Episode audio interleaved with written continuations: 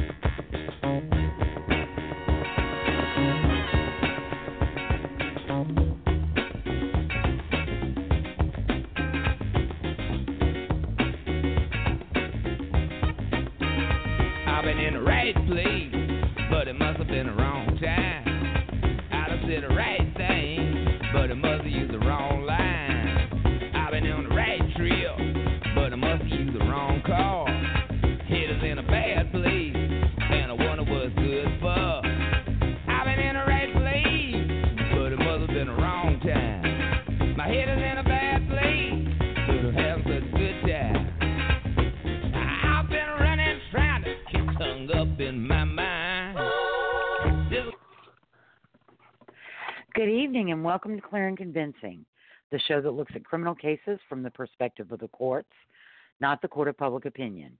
We're Lisa O'Brien, podcasting from New Orleans, Louisiana, where Tropical Storm Barry lumbered around the Gulf of Mexico for days before making landfall as a hurricane and then petering out. And Michael Carnahan from Little Rock, Arkansas, which is also feeling some of the effects of tropical depression, Barry. Tonight, we'll talk about Sedley Alley, who was convicted after a trial in 1987 of the brutal murder of Marine Lance Corporal Suzanne Marie Collins on July 11, 1985. Alley's vehicle was identified by sight and sound by three witnesses. Two of those witnesses saw part of the abdu- abduction of Corporal Collins and reported it to guards on the Naval Support Activity Millington. Alley was questioned by Naval Investigative Service investigators who released him due to lack of evidence. After Corporal Collins' body was found in nearby Elm- Edmund Orgill Park, Alley was arrested. He raised an insanity defense at trial, and defense experts diagnosed him with multiple personality personality disorder, which is now called dissociative identity disorder. Neither Alley's direct appeal or his initial state post conviction appeals challenged any of the evidence of his guilt. As always, we are a live show and calls are welcome. Our phone number is 347 989 1171. And good evening, Michael. Good evening, Lisa. I tell you, you know, a tropical depression is about the right term for what's been going on the past couple days. Because man, all it does is rain, and it can make you quite depressed. Mhm. Yeah. And I want to say I want to thank you. Um on Wednesday, Thursday and Friday, I got messages from Michael on Facebook. He was really concerned about me. Um Well, especially after seeing the flooding that happened on Wednesday, which was nowhere near me and it kept me from having to go to work. Yay. So, but that was very very sweet, Michael. Thank you. Well, and I mean, correct me if I'm wrong, but I think this is the closest since, and like I said, correct me if I'm wrong. I think this is the closest since Katrina, hasn't it been? The closest one. No, we've had we've had a couple of episodes of flash flooding in the city of New Orleans. I'm in an area that is a little bit higher because I'm across the river Mhm. from the city. The city of New Orleans is in a bowl. It's the bottom Right. of a bowl. And not- I'm in an area that's a little bit higher. Are you in? Uh, Um, and I'm trying to figure. Out how to pronounce it, but it's where I stayed when I went to New Orleans. The time I went, uh, Mediaire or something like that. Metairie. Metairie.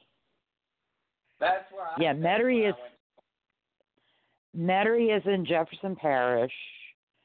Uh, and one of the issues we're having right now is Sewage and Water Board, which is in charge of drainage and pumps in New Orleans. They Mhm. have had some financial difficulties. Oh, great. I don't know Perfect. why, because the water bills are outrageous. Uh-huh. uh, but they have 120 pumps, and they've got they've had two pumps for several years that have not been Mhm. working and that have not been addressed or fixed. okay. And they had a shake up a few months, several months ago about their leadership. Of course, Well, when the new mayor comes in, they the new mayor appoints you know new people because it's a an entity of the city of New Orleans.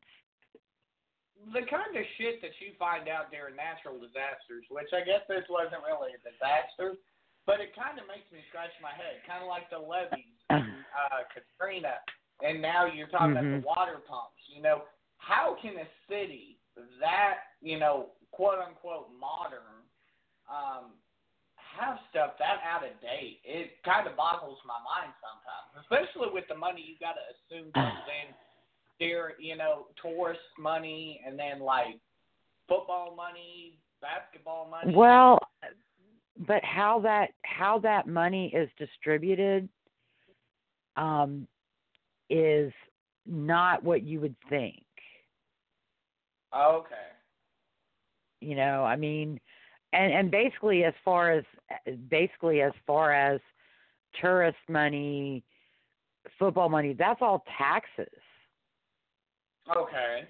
sales taxes, you know, occupancy taxes, different taxes that go to the city of New Orleans.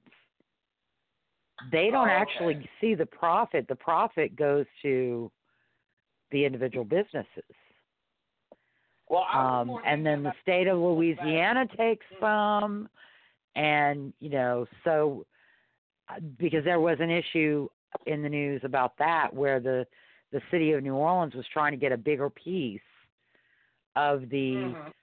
the taxes and the revenue that comes in with Well, and tourism and football when you think games and yeah. They should when you think about it. I mean, you're looking at it. I I don't know how much of the tourism is for the professional teams they have in New Orleans, but I'm sure it's not a small percentage.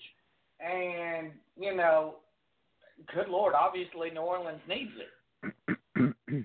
yeah. So I mean, you don't see But- problems like this in New York or Los Angeles. Obviously, you know, we learned from the whole Anthony Davis basketball player situation that New Orleans apparently doesn't quite rank on those cities' levels, but still. Well, yeah, and there there's still some uh, hurt feelings because people have the impression that the Bensons don't feel that way. Although I don't agree because the Bensons, if they didn't support the Pelicans or um, before that the Hornets, um, Mhm. you know they wouldn't have gone to the games. Well, that's crazy. They wouldn't have put in the money for the Bensons are ones teams and- who- the Bensons are the ones who own the Saints as well, correct? Correct. Gail Then Gail I mean- Benson now owns. Gail Benson now owns all that. I know uh, much to the chagrin of her stepchildren. Yeah, I read about that, but I know it was Lloyd at the time. But dear Lord, they kind of had a blowout party when the Saints finally came back. Lloyd did. So I mean, he you can't say that he didn't have pride with where his teams were. Tom Benson. Tom, I thought his name was Lloyd. My mistake. No, no, Tom Benson. Yeah. Oh yeah, and she's she's got racehorses too. Oh wow, Yeah. they So- um, might have been in New Orleans if I remember, because I just read something on them the other day. Mhm. Yep. He he went to Houston, San Antonio, made his money with car dealerships, and then came back to New Orleans. Which I mean, heck, that's a that's a ringing endorsement of you know New Orleans that you're going to give up those two cities for to come back to New Orleans. Mhm. Yeah. So, all right, you ready to get in the new new developments real quick? Let's get into new business. All right. Uh, Bruce Davis, he was a member of the Manson family. Uh, Okay. He is serving a life sentence for the murder of Gary Hinman, Mhm. which he was involved in with Bobby Beausoleil. He has been granted parole recommendation by the California Parole Board. You Uh, know that is under review by Governor Gavin Newsom at this time. I do have a question for you. We've been kind Sure. of baffled. I I have at least that they're letting these guys out, but I just thought about this. Are they letting these guys out because Charlie finally passed away, and they think that you know maybe Charlie's control, quote unquote, under the No. maybe something? No, the impression that I'm getting from everything that I'm reading is that the parole board members now are more progressive than their predecessors. Mm-hmm. And so they are seeing rehabilitation of these Okay. people and thinking they've been punished enough based on their progressive viewpoints. Well, I mean, Um, and so that's basically why they're saying they've been they've been in prison 40 years. They've done programs. They they're reformed. They're rehabilitated. Let them out. And like I said, um, Davis's decision is under review by Gavin Newsom, who has the basically final say. Uh, he recently reversed the recommendation of the board on Bobby Beausoleil and Leslie Van Houten. So more likely than not, he will probably do the same with Bruce Davis. Because I think another thing that's interesting and important is that none of these people is really taking full responsibility for their part right. They are all still trying to say, but it was Charlie. Right. I wasn't an evil, horrible bastard. It was Charlie. So Charlie made me do it. Yeah. And I think a couple of them have even said, uh, you know, if I hadn't done it, he would have killed me. I was afraid he would kill me. Now, to be fair, I mean, sounds about like Charlie, especially the females.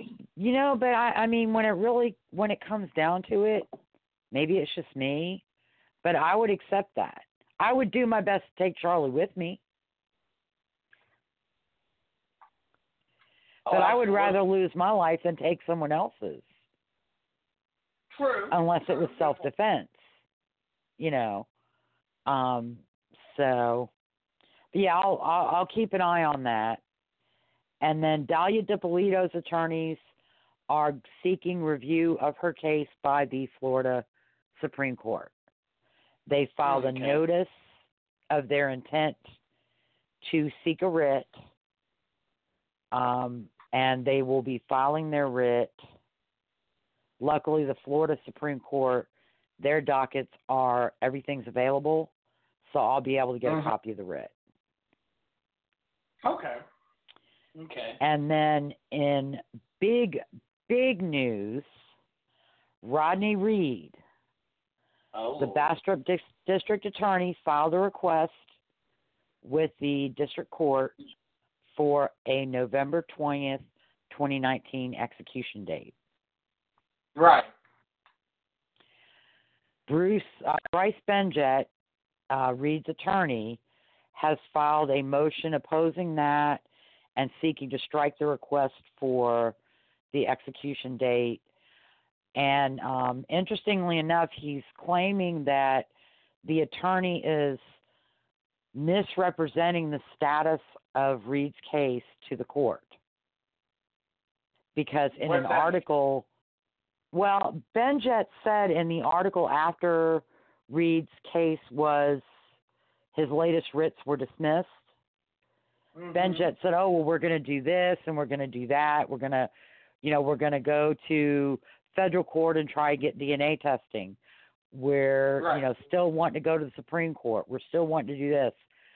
But the the problem is, is that when Bastrop County filed the request for the execution date, no pleadings had been filed in any venue or any Mhm. jurisdiction challenging Rodney Reed's conviction and or sentence.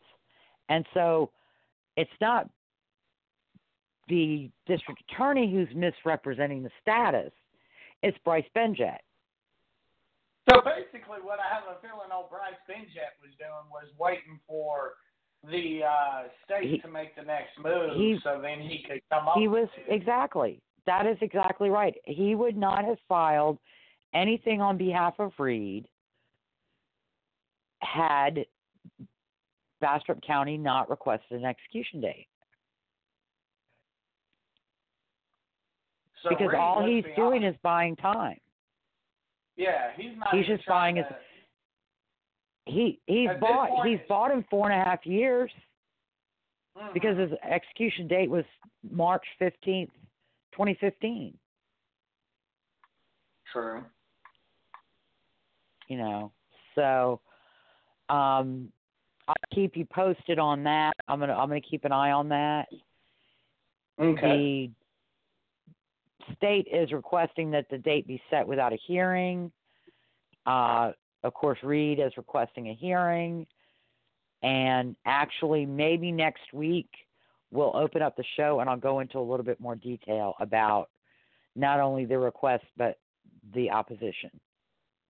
Okay. Well, Lisa, now So- that I see we've gotten to the end of our new developments, I've got some more. No, we haven't. No, we Oh, haven't. haven't? We've got Oh, we one haven't. more. Leslie Van Houten. I'm sorry. I'm blind. Continue. you stopped even looking at these outlines. Um, no, Leslie Van. Houten. Literally sitting right in front of me, and I looked over, and I was like, okay, okay, okay. And then, like, the bad thing is, when we started talking about Reed, I was looking at the wrong one. I was looking at Van Houten. Okay. All right.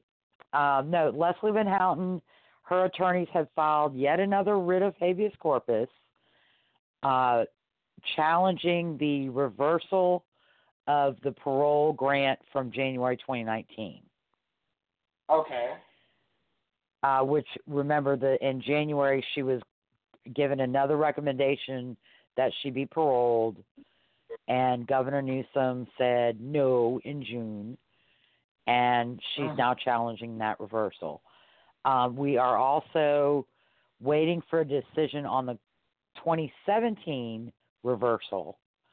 A decision by the Court of Appeal on that has been delayed for 90 days because apparently the panel member who was supposed to write the opinion had to transfer it to a different member of the panel. And so they're going to need another 90 days before they get that decision.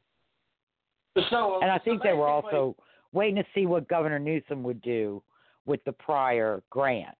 Because if Governor Newsom approved parole, then all of her challenges would become moot. Right.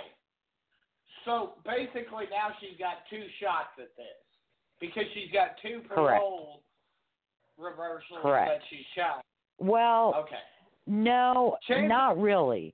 Okay. If the if the Court of Appeal does not find that Governor Brown exceeded his authority in the 2017 reversal, they're unlikely to grant this new writ based on the 2019 reversal. I was about to say, what's the chances that they just come up with a uh, kind of a pin stroke on both of them?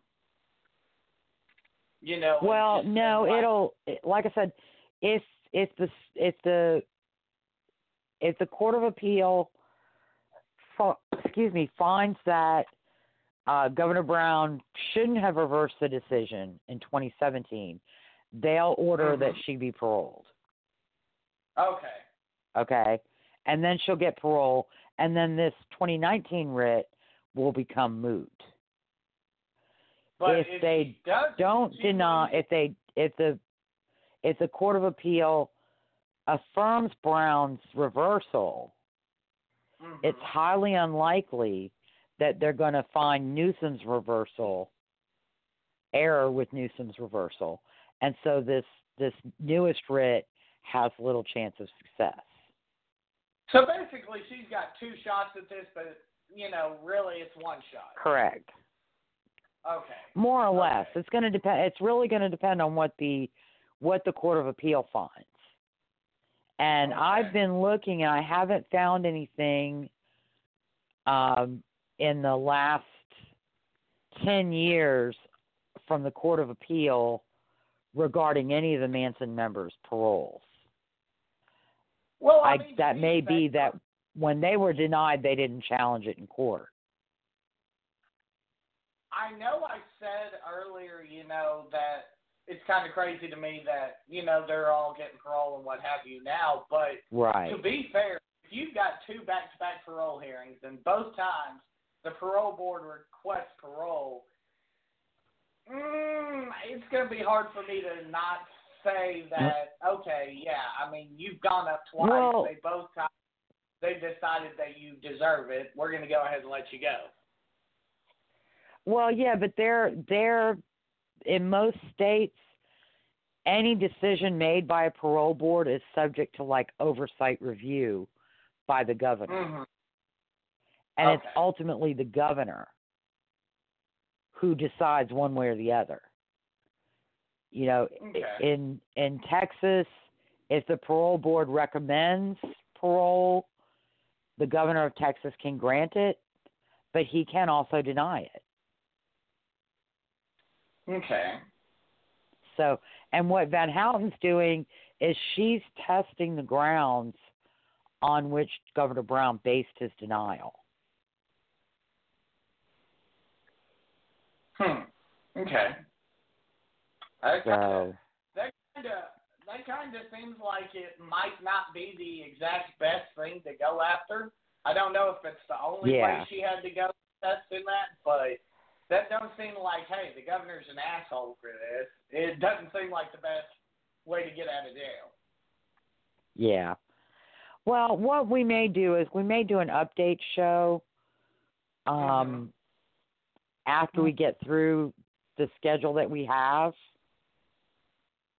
And um I'll go over like Van Houten and and Reed and you know some of these other cases where there have been kind of bigger developments and and more pleadings and things like that filed to kind of to review things.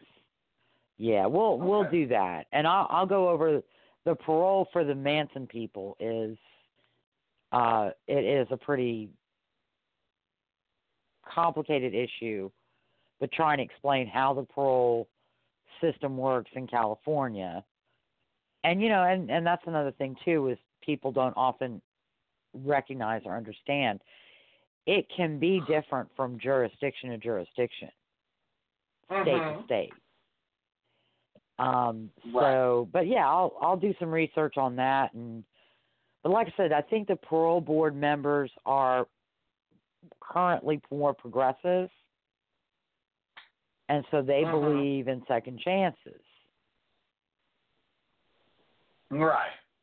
You know, and, and so they're not looking at the facts of the crime that she committed and balancing that against whatever positive change she's made in her life. But I, I don't find I've watched several of her interviews. I really don't find that she's made that much change because she continues to try to say It was the drugs. It was Charlie. It wasn't something, you know, fundamentally wrong with me. I'm a good person. Mhm. But it was these things that made me do what I did. And it's like, no, that you did what you did means you're not fundamentally a good person. Right, absolutely. And she really wasn't. She had a history of uh oppositional behavior with her parents, using drugs and uh running away and uh criminal activity even before she met Charlie Manson. Mhm. Right. So, you know, she just found somebody that brought out the worst. Yeah, that knew how to pull her strings. Yeah. So, all right. Well, we have a lot of material tonight, and I'm hoping that we will get through it all. No, you don't. I promise I do. It's something Okay, we what's talked that? about last week. It's something we talked about last week. So I know Okay. our before we went on the air that uh, you don't know about the storming of Area 51. So I'm not sure if you've heard about that. But Okay. That the uh, ice cream liquors have now moved on to new substances? oh Lord, what now? Our Taco Bell tacos are no longer safe. Oh well, that's cool. I don't like Taco Bell. Apparently, a video of an employee shows uh, that he proceeded to look lick all the hard shell tacos, and not even our deodorant is safe. Because I personally saw a video that shows this girl that's probably all of 15, 16, proceeding to use some deodorant and put it back. Now that one's not as heinous to me though, because I mean at least she's using deodorant, and she ain't infecting people with stank. But well, yeah, but deodorant comes with a a plastic lip or, or you know a plastic wrap around the top. So if What you buy you something buy? at the store, huh? What Degree. do you buy? I see. My Degree. mine never does. I don't know about degree. I it was a blue. It was a blue thing uh, deodorant, a light blue color. But I just remember I Uh-huh. was looking at that and I was like, well, I mean, at least you ain't stinking the joint out. Shoot.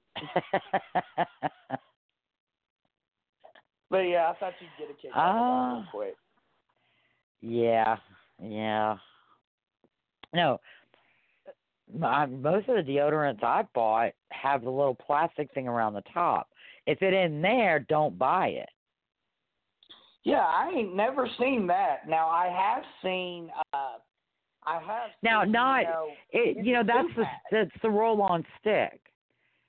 I mean, if you buy the can with the aerosol deodorant, it may not, but I mean, it's Mm-hmm. aerosol. You're spraying out. You're not introducing anything in. True, true. Yeah. If you're introducing something I've in- plastic, but Yeah. Now I'm talking about roll-ons. yeah, I've never seen the uh roll-on with it. But I mean, Damn it, again, Michael. I- Now, when I go to Rouse's tomorrow, I'm going to have to go to the deodorant aisle, and I'm to have to examine all the deo- deodorant.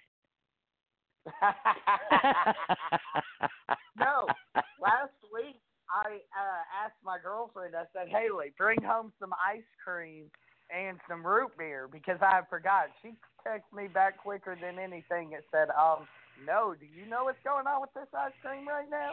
I said, "Damn it." But Yeah. uh but um actually another follow up I found out about this and didn't even think about it when you had mentioned it. You know what's bad? The cheap ice cream does already come with the plastic on it. Like the great value has plastic over it. Uh huh. The expensive Yeah. ice cream that does. Yeah, well, what they're probably going to have to do is they're going to have to. Bluebell's probably going to have to install the equipment to put the little plastic sleeve thing Mhm. around the top of the container. Yeah. Yeah, because Haagen Dazs and well, Haagen Dazs comes with the little plastic over the um over the top, which can be annoying as hell to Oh, try yeah. to get off because sometimes it comes off in little strips. Yep. See, I buy those uh little Starbucks drinks, uh them little glass bottle drinks of a morning at work if I don't bring my coffee. And uh yeah, trust me, I fight with those little son bitches. so But hey, at least Anyway. nobody's drinking my Starbucks. yeah. All right. So, um, Suzanne Marie Collins. Um, she is the victim. She was a lance corporal in the U.S. Marine Corps, stationed at Naval Air Na- Naval Support Activity Mill- Millington in 1985 a little bit of bra- background, and I don't have this on the um, on the uh, the outline, but I wanted to go ahead and give you a little bit of background on her parents, uh, Jack and Trudy. Okay. Uh, they were from Long Island. They met while they were in, I think, high school. And they got married in 1956 after getting engaged in August. Uh, Jack started working with the uh, State Department. They weren't able to have children of their own, and so they wanted to adopt. Unfortunately, when they went to Catholic Charities of Northern Virginia, they found that they were a mixed marriage, and the Catholic Charities would not give them a child.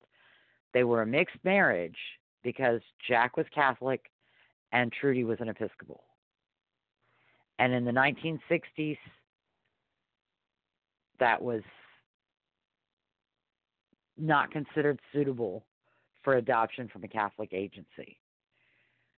Um, in August of 1963, Jack was stationed in Syria and he found out about an orphanage, orphanage in Beirut, which is the capital of Lebanon.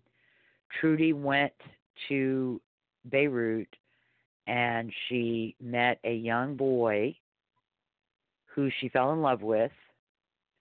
Jack was able to eventually travel there and meet him as well. And on August 25th, the little boy who had been named Robert Rabe became their Mhm. son, who they named Stephen Thomas Collins. Okay. Um, Stephen, when they returned to the United States in 1964, Stephen returned with them and he became a naturalized citizen on November 9th, 1964. Um, Jack continued working for the State Department. He wasn't a he wasn't an ambassador, but he was attached to the diplomatic missions um, as a a State Department Foreign Services uh, personnel. In March of 1967, Jack was attending Mass and he found a bulletin that announced that Catholic Charities had changed their policies on adoption and that they now only required one parent be Catholic. So he and Trudy immediately uh, reached out to Catholic Charities in the hopes of adopting a second child. By the summer of 1967, they met a little girl who had been named Regina Celeste. Um, they fell immediately in love with her. She had had a very difficult beginning to her life. She had been born to an unwed teenage mother, ended up in foster care, um, had three, one successful placement, with a military family who had to be who were transferred, so she had to go back to foster services, and then two unsatisfactory placements from whom she was removed. Um, so uh, she'd actually been given up for adoption. They fell in love with her. They adopted her. They changed her name to Suzanne, not wanting Stephen to feel slighted. They told him that he they had specifically picked her out the same way they picked him out, and that they were both special. Um, and Right. Stephen immediately bonded with Suzanne. They named her Mhm. Suzanne Marie. Uh, Stephen immediately bonded with her, and throughout her life, he looked out for her. She was his little sister, and um, they were very close. And Suzanne was, in spite of her tough beginning, she was a very happy child. She was a very compliant child, but she was also a very inquisitive child.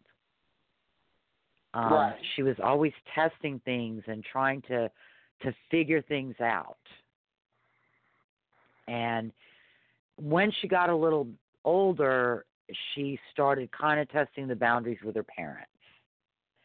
Um, the family, because of Jack's foreign service, they they had been in Sweden before they adopted Suzanne.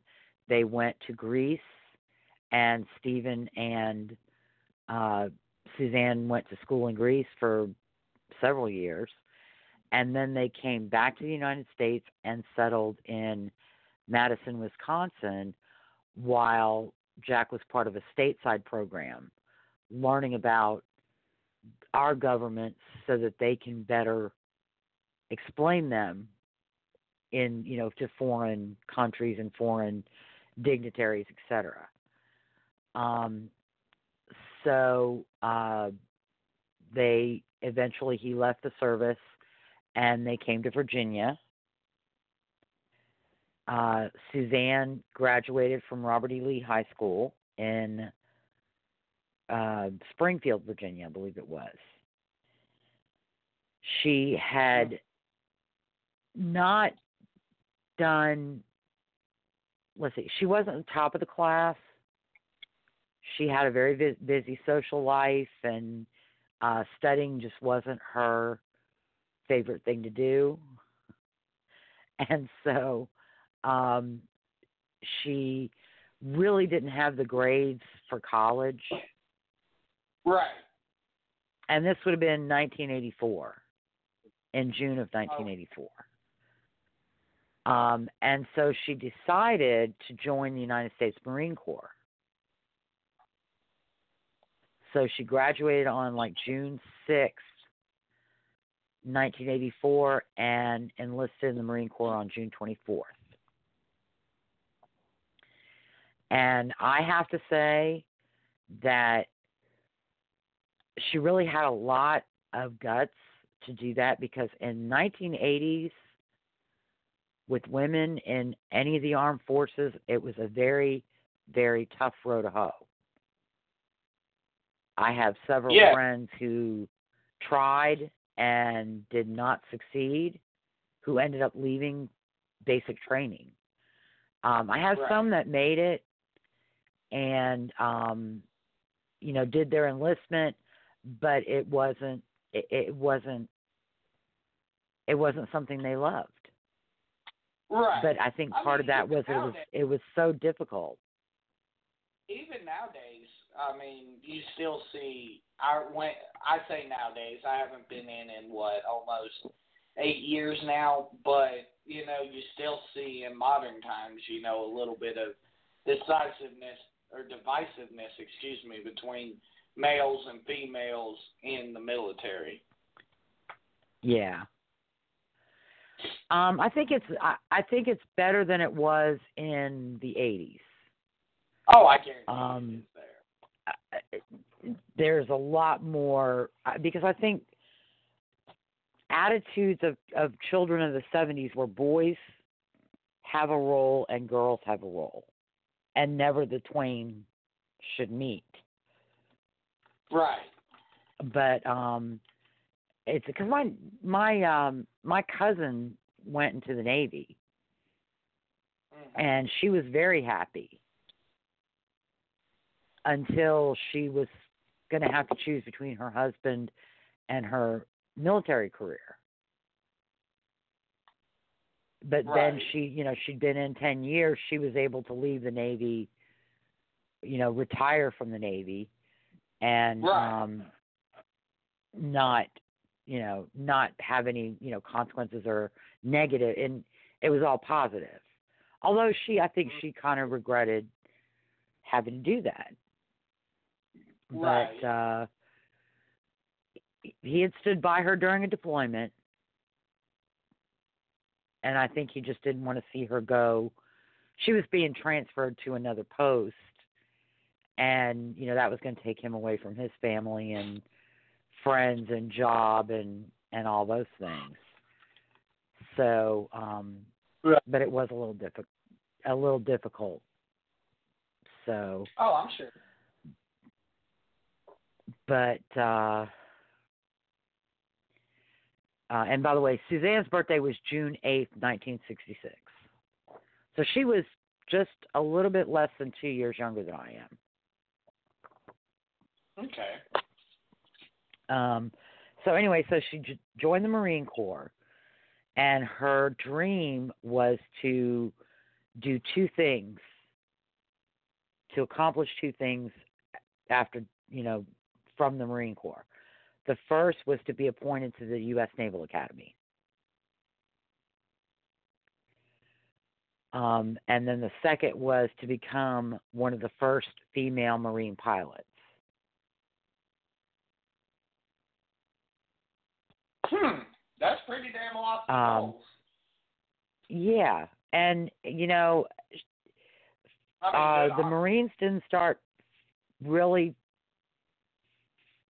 allowing females to to be pilots until about 1992. But I think she would have made it because she would have done whatever she had to do in order to to meet that goal. And there are a couple of women I read about today who um they you know took got their pilot's licenses and took flight lessons and did all those things and then in 92 when it was opened up to them they were right there uh, and Right. then combat i think was in 2000 they didn't allow women to fly combat missions until about 2003 I was about to say combat was especially recent because I'm not Mhm. even sure if women can still fight on the front lines. If they can, it's really, really super. Yeah. Um No, I don't think they're they're really allowed in combat, but they are allowed in support positions. I mean, you know, Yeah. one of the one of the girl one of the there was a woman who was taken captive in I believe it was Afghanistan. She was part of the supply. So she was on the front lines. Mhm. Um, but she wasn't part of the combat uh, or the infantry. Okay. but they're still at risk. They're still at risk. yeah. Absolutely. Um, so uh, Suzanne went to boot camp at Parris Island, which is in South Carolina. She excelled there. Um, and do you did you know? I didn't know this until a friend of mine. Her son joined the Marines. If you lived Mhm. on the east side of the Mississippi, you went to Parris Island in South Carolina. If you lived Mhm. on the west side of the Mississippi, you went to Oceanside, California. Yep. Actually, and I mean, I could be wrong. I know the Army has multiple locations for basic training. I know the Marines Mhm. obviously do. Uh, not Yeah. sure. I think the Navy may be singular, and I know the Air Force is singular as far as Lackland. Yeah, The singular location. yeah. Yeah, I don't remember where the Navy is. If my uncle Gary is listening, maybe he can call in and tell us.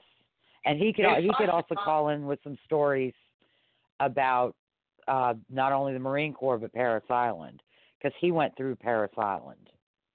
I know it's Naval Station Great Lakes, and I believe it's right outside of Chicago. Chicago, yeah, I, I think so because that's where I think because that's where Laney was. Because I Mhm. remember her mom and and my uncle talking about uh trips to go up to visit her, and Okay. my uncle had gotten one of the one of the early GPS units, Oh wow. and um my aunt was uh teasing him because he was following the GPS unit even though it took him into construction and heavy traffic Yeah. and things like that. And to this day the GPS unit drives my sister nuts. Oh, it will. I turn it off until I Um, absolutely don't know where I'm going. Right. And you know, I usually have it when I don't know where I'm going or when I go somewhere even though I've been there before and I kind of know how to get there, like when I go see Mike the Tiger, I always have my GPS because I'm not familiar with Baton Rouge. Okay. Um, but anyway, so yeah, so she went to Parris Island. She did well in boot camp. Um, she was sent from boot camp to Naval Support Activity, Millington, Tennessee, which is right outside north of Memphis. Right. Um, Actually, down the road she, from me, yep, somewhat. down the road. Um, Mark Byers lived there. I don't know if he still lives there, but he lived there at one time. Yeah. Hmm. Yeah, he was living in. Millington when I met him. Hmm. Um, she was at uh let's see, she was at Millington I think she went to Millington in about October of 1984. Um, not too long after she wa- went to Millington, she was doing avionics training, which was training to work on airplanes. Mm, right. She was pro- she was promoted to lance corporal from private first class, Mhm. which is pretty impressive. Yeah, absolutely. she you know she had hadn't even been in the marines a year Mhm. and she also qualified for the honor desk oh, nice. which was for the top of the class the most i mean not only did you have to be uh you know physical training all the ideals of marine corps but also um your schoolwork had to be top you know top Oh, notch. Right. and uh your character it was you know character and, and fitness and all those things so that Oh, yeah. that's a pretty high honor it was also a Mhm. little difficult at first because it's a male dominated society within Right. the marine corps but suzanne was tough and she dealt with it and she actually was able to earn the respect of her fellow Marines. And in fact, she and another uh, Marine friend, Susan, were the only women that the guys invited to play on their soccer team. Mhm. So she was. Um, that's another thing. Everything I've read about Suzanne Collins over the years, and I've read many times about this, you know, this particular case. Right. She was one of those people that was nice to everyone. She cared about everyone. She was a beautiful girl. She was from a relatively privileged background, but she could be friends with everyone and friendly to everyone. And, you know, not a mean girl. Just a really, truly good, caring individual. Mhm. and um, she was due to graduate from her training on July 12th, 1985, and she had been assigned to go to NSA Cherry Point, New, North Carolina. once she graduated. Mhm. So um that was it. She she wanted to end up in California. But even that it, you know, nothing she couldn't handle. She'd go to Cherry Point. She'd, you know, do her job and and be a good marine until she could get the opportunity to go to California. Right. You know, there was no this leaving. uh, Oh well, I can't go to California, then I'm not going to be a marine anymore. Which is how a lot of millennials and everybody's military career 19 goes. year olds now would handle it. Oh, you aren't lying. I mean, the thing is, you know, it, it, it used to be the running joke that if you wanted to go to a base, you shouldn't put it on what they call the dreams sheet, which is where you put all the bases, obviously, you want to go to. Right. But Because they will never send you there. And that's the thing, you know. Yeah, That, I- it, I think you're. the, I I think for for just about any branch of the armed forces, though, I think your first after boot camp and after whatever training they send you to, your first assignment is wherever the hell they want you to go, basically. and you don't have any say in that. Basically. And it's after that first one that you get you get to start having some input into where you might go. right, right, absolutely. So Once you get my right. my uncle ended up at the DMC in North Korea Whew. at one point. See. I couldn't complain about that, though, because I heard Korea was a pretty cool assignment. Yeah, and he was in. He went to Okinawa as well, Mm-hmm. but he also got to go. He got to. uh He was posted in California for a time, so he got to spend time with, um, mem- with family members from his mother's side. Mm-hmm. Okay. So, um, but uh, so that's that's pretty much Suzanne Collins uh, up to July 11th, the morning of July 11th, let's say, Okay. and then Sedley Alley. Um, I don't have a lot of information about his early life. He was from Kentucky. The impression I got from the different sources is that we he was probably from that area of Kentucky that is close to Ohio because he had Mhm. medic, some medical problems as a child and he had some hospitalizations in Ohio. Okay. Okay. Kentucky is Kentucky is and parts of Ohio are interesting because you have you've got Kentucky and you've got West Virginia, you've got Pennsylvania. And in a couple of areas like we were talking about Ohio last year, last week, and that's right across the state line from Pennsylvania Right. in Youngstown, Ohio. So, um, are fairly close. But uh, Mhm. he was from Kentucky. Uh, he was born with some medical problems. He had kidney problems, which were congenital. He had an, a smaller than average penis, Well. and okay. apparently some issues with the uh, function, and had to have several surgeries on the urethra.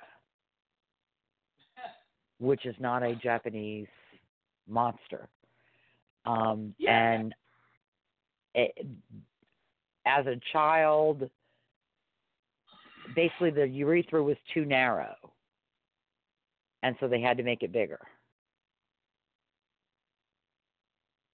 And I've had male cats that had that same problem, and it can cause serious illnesses um, because they can't eliminate toxins and things like that from their from their bodies, and so the toxins build up, and it you can get quite sick from it. So I don't I don't want to sound like I'm making light of it, but um, um, and then there were also allegations of abuse in the family.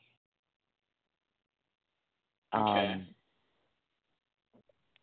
I- I think Alley was a strange child and became a stranger person Yeah.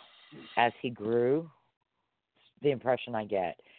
Um, his physical problems, though, the medical issues, couldn't have been that bad because he was able to join the Navy. And he served in the Navy for a short time. However, his alcohol and drug abuse led to uh, problems during his service.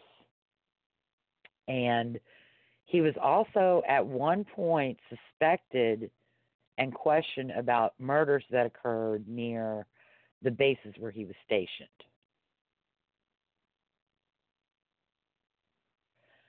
But there was never any evidence or any charges filed. Right.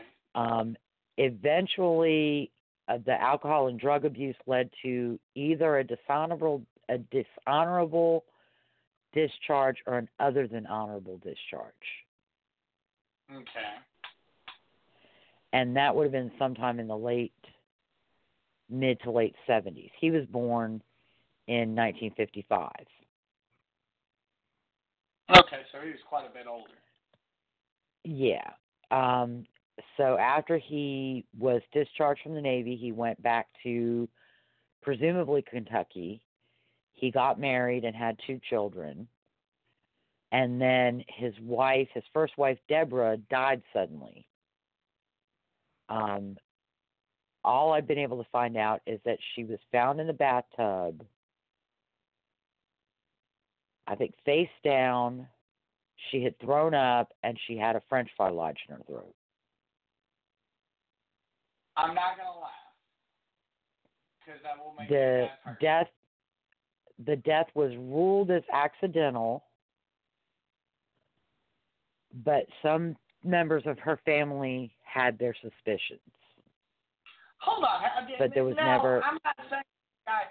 This guy obviously is no saint, but I mean, it, it sounds like honestly, if I'm just thinking the way you described it, sounds like she got too drunk and choked on her vomit. right and that's that's part of the problem um they both used alcohol and drugs and and they both abused alcohol and drugs and Mhm. so someone who has that history of abuse of alcohol and drugs sometimes can you know throw up and choke on something because of their level of intoxication either from alcohol drugs or both so Right. that's you know like i said some of her some of her family members suspected Alley Mhm. um, because he he gave more than one person over his life a, a weird, uncomfortable feeling. Let's put it that way.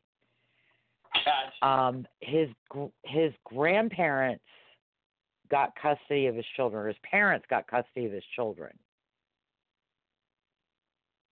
after his wife's death, and he moved to Michigan. Uh, there, he met a woman by the name of Lynn, and um, she was very young. She was about 15, and this would have been in the early 80s. Prison. And he, uh, well, no, because in the early 80s, it wasn't that big a deal. no shit. um, but he, you know, he and he formed a relationship with her. She ended up quitting school, and then he brought her to Kentucky and got married. I'm sure her parents were thrilled about this guy. I bet you they were. but um although I think she had kind of a dysfunctional family, so he may Ah. have he may have um you know formed a relationship with her because of the dysfunction in her family that kind of gave him the freedom to do whatever the hell he wanted and not having any consequences.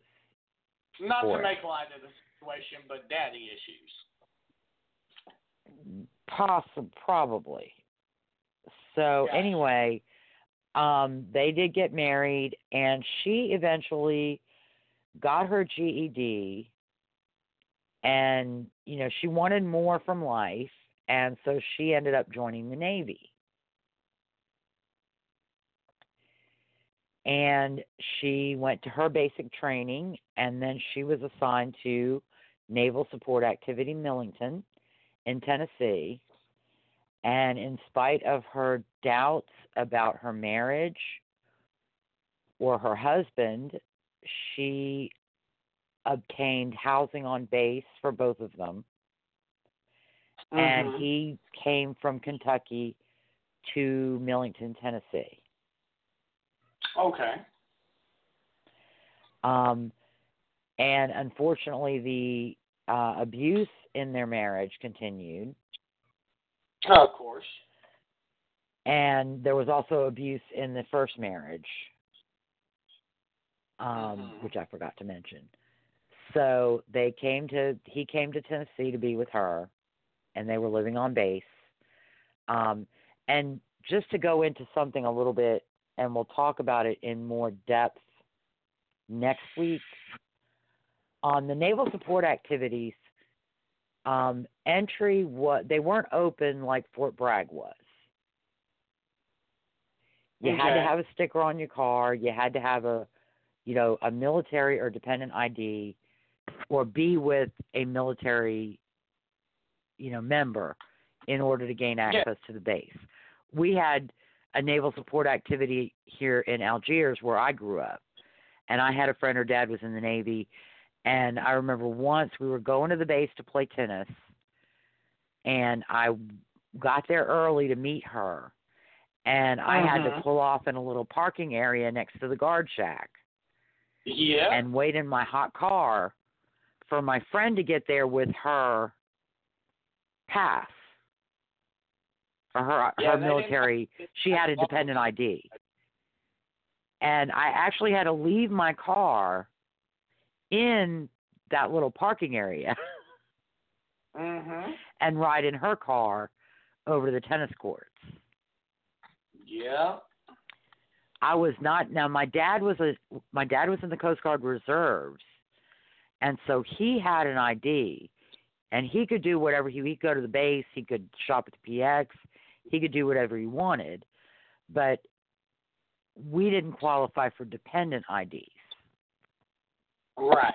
And so the only time we could ever go to the PX or the BX was when he was doing his active duty because then we got we each got dependent temporary dependent ID cards.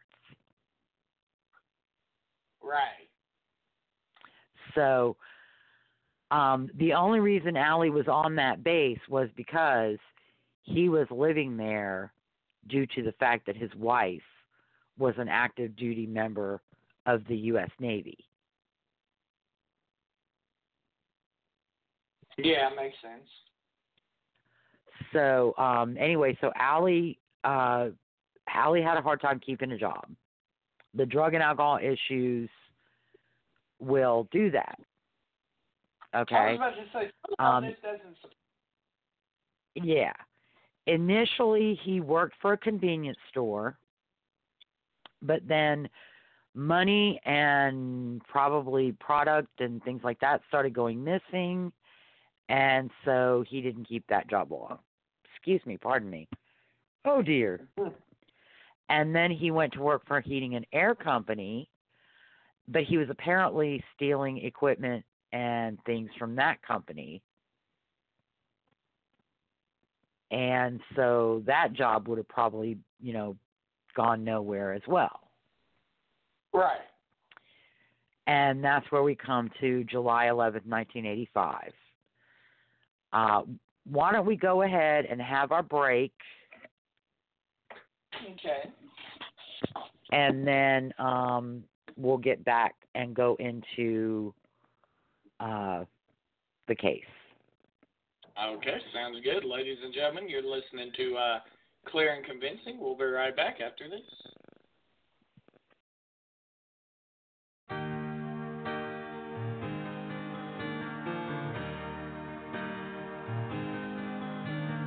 How can I convince you what you see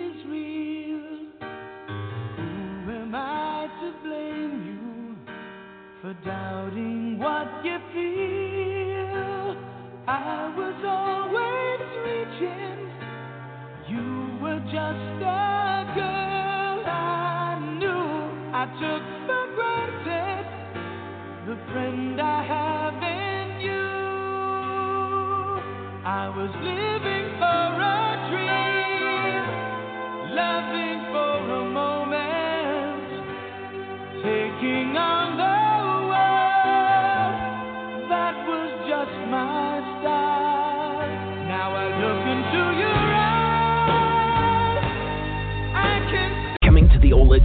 Saturday, June 29th, it's Redemption. Brought to you by the Arkansas Wrestling Organization. See Arkansas favorites like Cataclysm, Asa Muerta, The Original Misfit, Josh Cross, Suicide King, Ray Ray, Insane Shane, and current AWO champion D Mike as they battle for redemption this Saturday in Ola at 307 West Hill Street. Doors open at 5:30. Concessions will be available, and this is a family-friendly show with kids under six getting in free. It's Redemption. Brought to you by the Arkansas Wrestling Organization.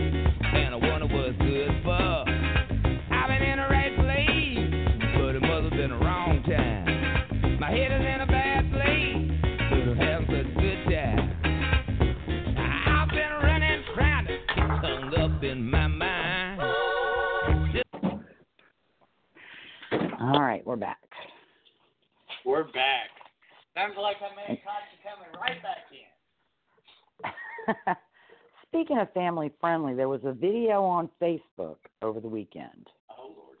Uh huh. and I couldn't really see well on my phone. Oh no, I know what you're talking about. Oh no, that wasn't our family friendly show. it didn't look very family friendly. No, that's our bar show that we have on Tuesdays in Hot Springs at Rumors Bar and Grill, and yes, I did participate in the lap dance contest. who was no, who was the dancee?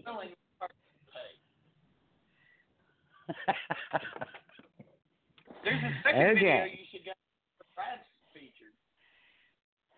Yeah, I, I I saw those. I was looking on my phone, um, and I I I'm gonna go on your um, I'm gonna go on your your walls or whatever the hell Facebook calls it now, and uh, look at Mhm. those on my laptop.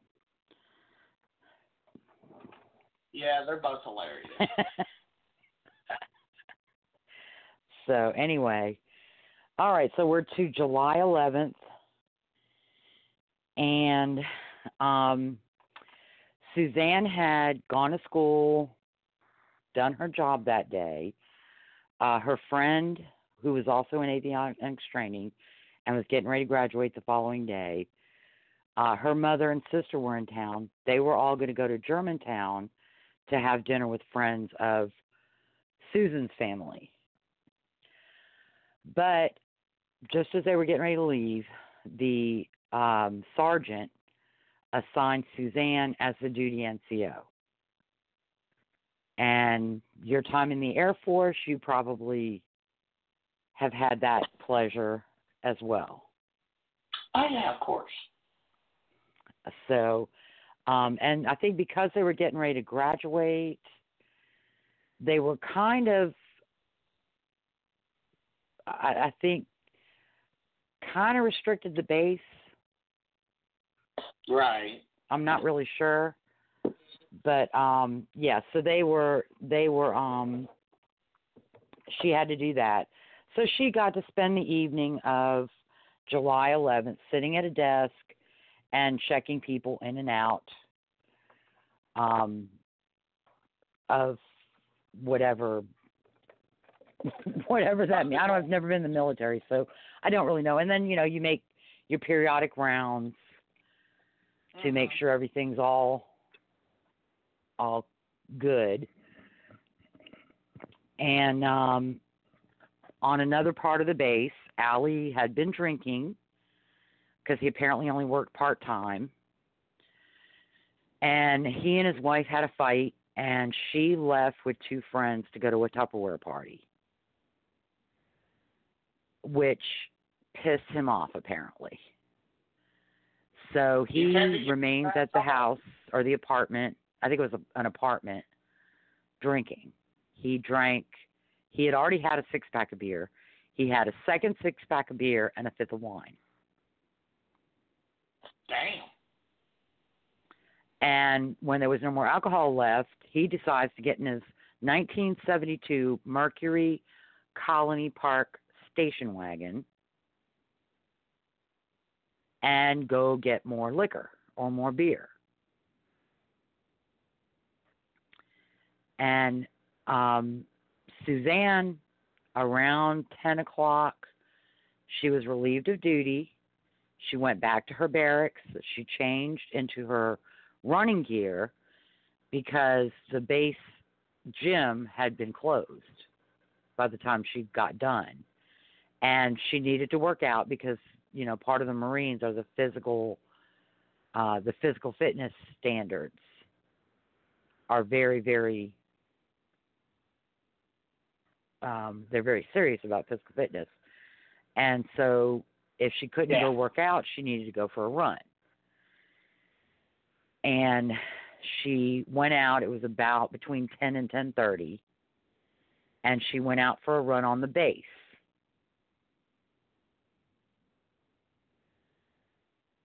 At some Right. point, um, between 10:30 and 11, 11:15, she encounters Alley. There was an interesting theory in one of the appellate opinions that I read. Apparently, that day, Alley and his boss had installed an air pump or some other equipment in a an admiral's house on the base. Mm-hmm. And later that night, the air pump was observed in Alley's car. And the following day, the boss determined that the air pump was no longer at the admiral's house. And in a search of Alley's residence, they found the air pump in a sh- in a shed out back. Right. So I personally think that what happened was that Alley saw Suzanne as he was going back to his car with the stolen air pump. And Suzanne saw him with the stolen air pump. And, And she "Oh, probably let him know he was doing something wrong. Right. And so he had to shut her up, and that led to him beating her and then throwing her into his car and kidnapping her. Right. Um, I I read a theory, um, John Douglas, and I remember reading this in his one of his first books, Journey into Darkness, that he maybe tricked her by asking, you know, pulling over and asking directions. But I think it was more that she saw him putting something in his car near an admiral's house, and probably knew he wasn't supposed to be there and she probably spoke up because that was the kind of person she was. right. And uh he beat her and kidnapped her. There were three witnesses.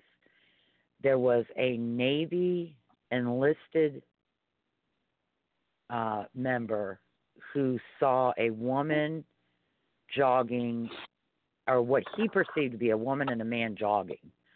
Probably Mhm. Suzanne being chased down by Alley. And he saw a vehicle parked where uh where Alley later admitted he had parked. Mhm.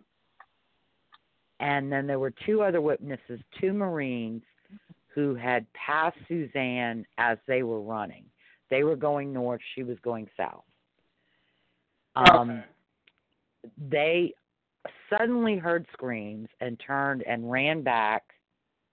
They heard a woman screaming, Get away from me, leave me alone, or don't touch me, or something along those lines.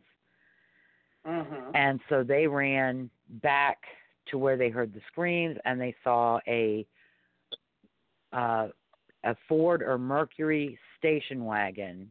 They believed it was green with wood paneling and Kentucky license plates driving away. They could see a man and a woman in a car, but they didn't really get a good look at either of the people. Right. They immediately ran and reported what they'd seen to the guard at the guard shack. Just prior to them getting to the guard shack, the guard had seen the Mercury station wagon with the Kentucky plates leaving the base with a man and a woman. And he didn't really think anything of it. Mhm. Um, these Marines didn't know who Suzanne was. The guard didn't really, you know, didn't know who Suzanne was, didn't connect it, and they didn't really, they didn't know this is definitely a kidnapping. It didn't look right, and something needed it needed to be checked out, but they didn't really know. And so um, Alley had been able to leave the base before the Marines could notify the guard, and he went to Edmund Orgill Park, which is off the base nearby. And this is a huge Mhm. park. It's it's a golf course on one side and like a picnic area with a lake in the middle. Right. And so so he took her off the base. Right. and uh, basically got to the park. Uh, he had already beaten her, probably beat her some more, took her out of the car, realized he, there was no turning back. He had to kill her. And then he Yeah. decided to try and make it look like uh, a, you know, sexual maniac had gotten her while Okay. jogging or, or Orgill Park. And so Mhm. he took her clothes off. He took a tree limb and he used he took a 31 inch limb from a tree. And I think he broke it off the tree. And then he used that to sexually assault her. Oh dear Lord. Yes. Um, and I've Good. debated I've debated with myself how much detail um, because We'll it, it was brutal. It was brutal. It was horrible. Um, it caused her death. People near the park heard screaming. They heard a blood curdling scream, and they alerted sheriff's deputies. Um, but then, you know, the scream stopped, and they didn't know where it had come from. Uh, Sheriffs were in the park also to, to I think to check on a reported gunshots, and they encountered Alley. Alley claimed to have been running in the park, but he wasn't wearing running clothes. Right. And even though it was a hot, humid July night, the only moisture on his shirt was around his collar. Mhm. And I think his hair was wet, so he probably cleaned himself up a little bit in a lake or at a water Mhm. fountain or, you know, a hose or somewhere. Um, and so the sheriffs, because they see he's from the base, they turn him over to Naval Investigative Service. Naval Investigative Service is trying to figure out what's going on. They had a bolo Right. out on on the car. And so, and I think that's also why when the sheriffs encountered him, they turned him over because of the bolo for the car. And so then Right. the investigative service questioned him and questioned his wife. And they had called the two Marines back to their office, and the two Marines identified the car, but they couldn't really tell if Alley was the same person they had seen or not. They didn't get a good look at the people in the vehicle. And Uh-huh. they weren't sure if his wife was the woman they'd seen. Okay. So um, they released Alley, and apparently, as he was starting his car in the parking lot to leave, the two Marines said, "Hey, hey, that is the car," because it had a very, very loud muffler and it was in bad shape. Um, he had to use a screwdriver to start it. Mhm. And so um, you know they were able to by sound identify the vehicle. But there Right. wasn't any evidence um, because again they couldn't tell whether his wife was the woman they'd seen or not. And so he and the wife were released and the navy investigators watched them. Like you know did surveillance on the house or whatever the apartment or wherever they lived about six o'clock the next morning, Suzanne's body was discovered in Orgill Park. Her clothing was there, the tree branch was still there. They also found a screwdriver with blood on it. Mhm. That had been the screwdriver that Alley had been using to start his car. Okay. Okay. So um, they immediately arrested Alley. They brought him in. Initially, he declined to answer any questions without an attorney. And so they left him in a room, eventually fed him some breakfast, got him some coffee, let him smoke some cigarettes, and then he agreed to talk to them. And in talking to them, he chose to give them a self serving confession in which he tried to minimize his culpability for Suzanne's death. Mhm. Basically, he said I was driving drunk. I accidentally hit her. I put her in my car to take her to the hospital. She was calling me names and yelling at me and threatening to get me in trouble. And so I panicked and I went to the park and she kept saying she was going to get me in trouble. And so I decided that I had to make it look like a sex maniac killed her. Yeah, because that totally makes sense. And so um uh also he admitted later, which we'll get into a little bit later, that he actually had false details in his confession to try and uh, undermine the credibility of the police reports. Mhm.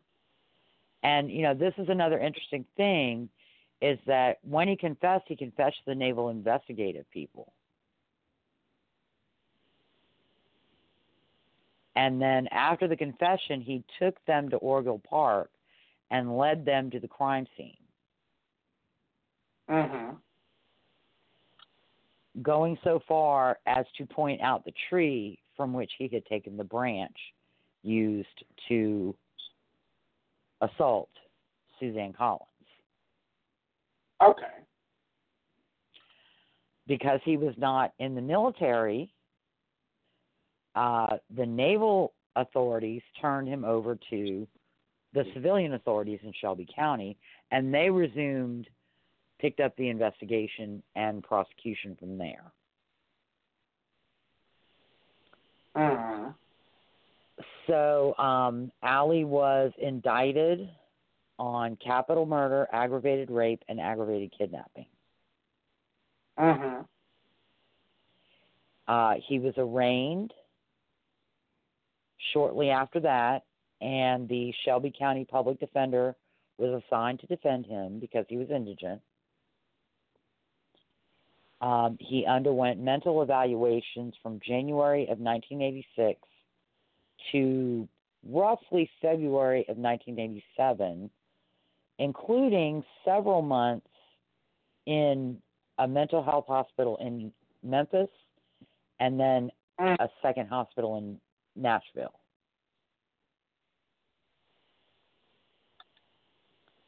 Um, over the course of the evaluation, trial was postponed and pushed back and continued multiple times. Once the mental Mhm. evaluations were finished and the reports were in, uh, the judge set the trial for late February or early March. The public defender's office, excuse me, wanted more months to prepare, and the judge said no. He wasn't giving him any more time. Um, the evaluations were concluded, and that was it. and Hmm. he eventually, though, he did give them a short continuance. Um, and the trial began with jury selection on March 9th, and then trial evidence from March 10th to the 18th. Right. Uh, the case for the prosecution, they have three eyewitnesses to parts of what happened. They have the evidence that they found at the scene with Suzanne's body. They have the vehicle, there was some blood on the vehicle, blood inside the vehicle. There was some blood that was too, uh, the samples were too small to do any testing to determine species or blood type if it was human blood. But there were some samples that were type O blood, which was consistent with both Suzanne Collins and Sedley Alley. There were also Right. hairs found in Sedley Alley's vehicle that were consistent with Suzanne Collins' hair. Mhm. Um, and then there was Alley's confession. Even though the jury knew that Suzanne Collins wasn't hit by a car, and the jury knew that he didn't shove a screwdriver in her head, because that was that was what he claimed is he hit her with the car, and then at the park, she was threatening to get him in trouble, so he shoved the screwdriver in her head. The jury knew that those two things did not happen, and they had testimony also from one of the uh, social workers or counselors at one of the hospitals who whom Alley had told, "Oh yeah, you know, I said some stuff that wasn't right because I wanted it to look like the police reports were wrong." Right. You know. Um and so they had a they had a pretty strong case. Like I said, and and Alley's confession is corroborated by the findings of the blood and, and the hairs in his vehicle, the screwdriver at the scene, and the fact that he led the NIS investigators to the crime scene in Orgill Park off the base. Mhm. Um, the entire defense case was insanity based on multiple personality disorder. Um, okay. two a psychiatrist and psychologist uh, diagnosed Alley with multiple personality disorder. They had done a hypnosis interview and sodium amytal interviews in which they believed an alternate personality uh, took over and interacted with them. Um, however, one of the problems with that was that ultimately at trial, neither one was able to testify that an alternate personality was actually in control at the time of Lance Corporal Collins' murder. Mhm. And they also could not testify that any of the alters were insane and didn't know the meaning of right and wrong.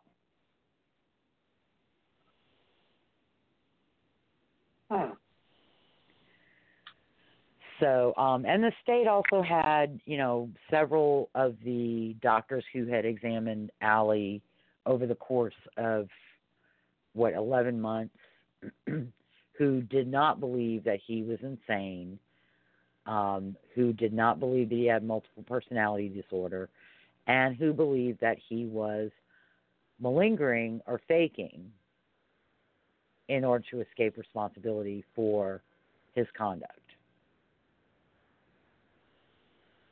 True. So um,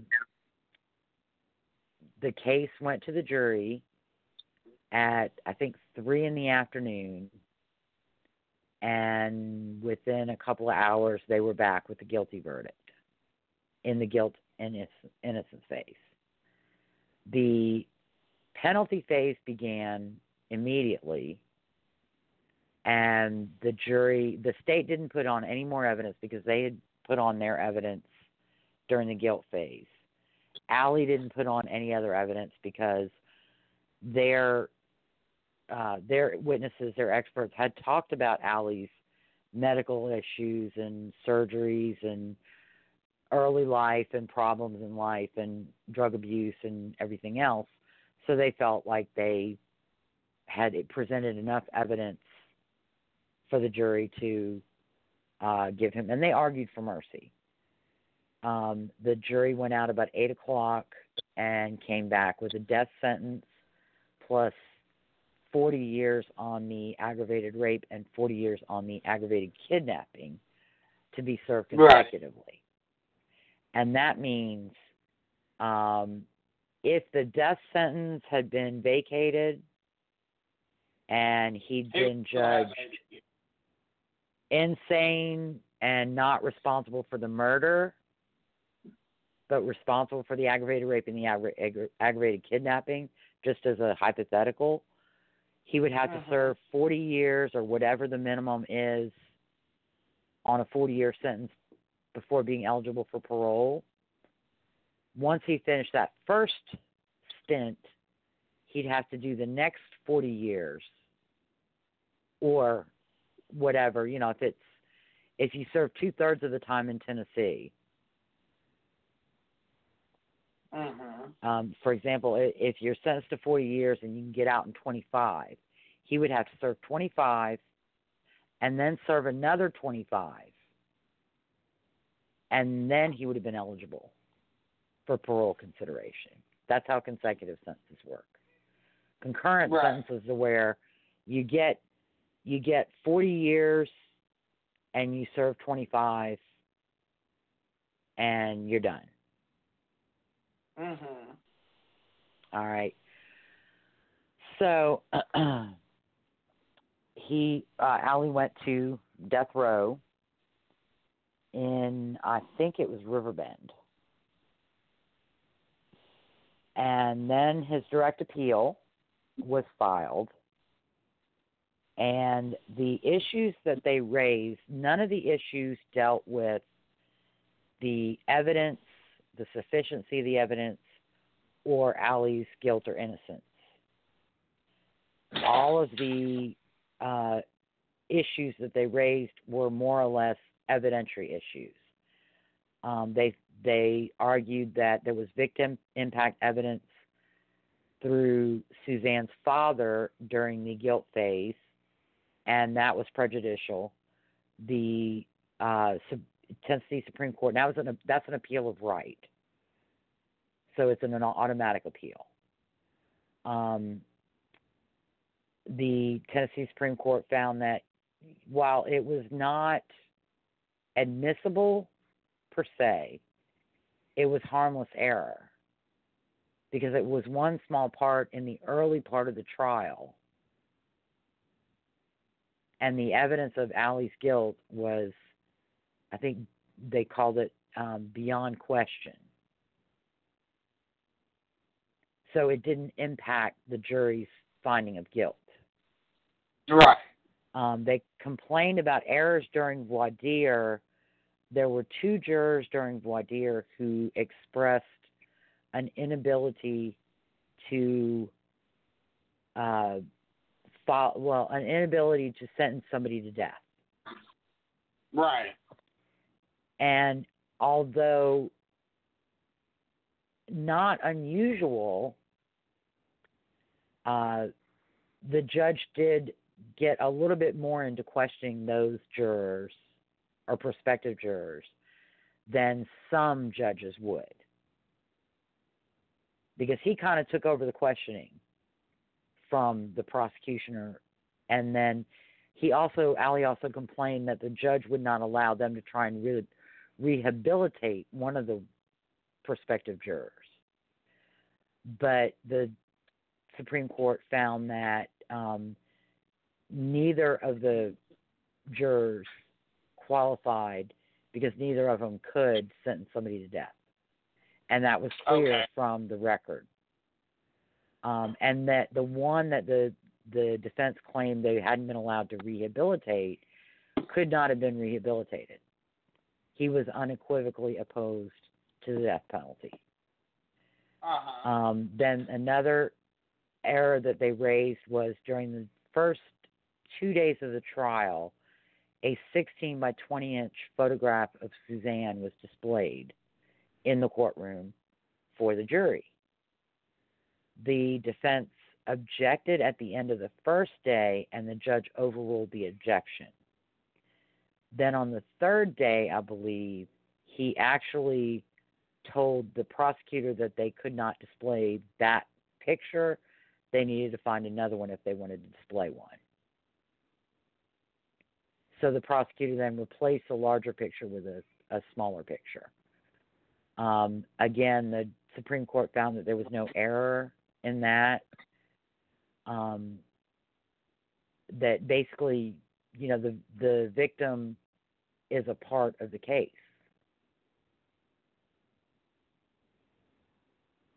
And so displaying a picture and reminding the jurors that Suzanne Collins was a living, breathing human being is not improper. Yeah. And again, there was no, you know, the the prosecutor didn't point to the picture or or do anything other than leave the picture up as a reminder to the jurors. And so they found that that could, you know, probably did not have any impact on the verdict. Again, in light of all the evidence of Alley's guilt.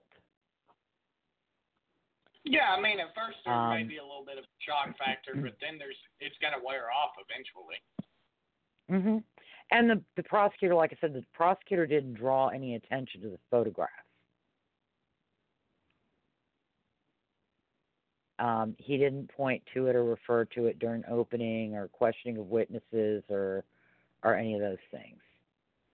And then they complained about the admission of testimony from one of the witnesses who was a social worker on the characteristics of multiple personality disorder and malingering and um, she was the witness who Alley had admitted to giving false statements in his confession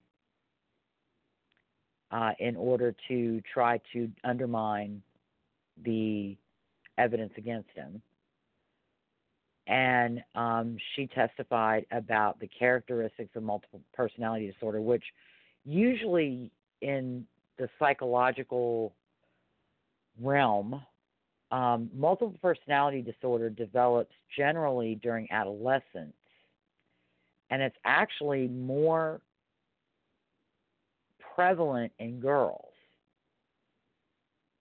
Because, of course, the origins are believed to be due to physical and or sexual abuse during early childhood.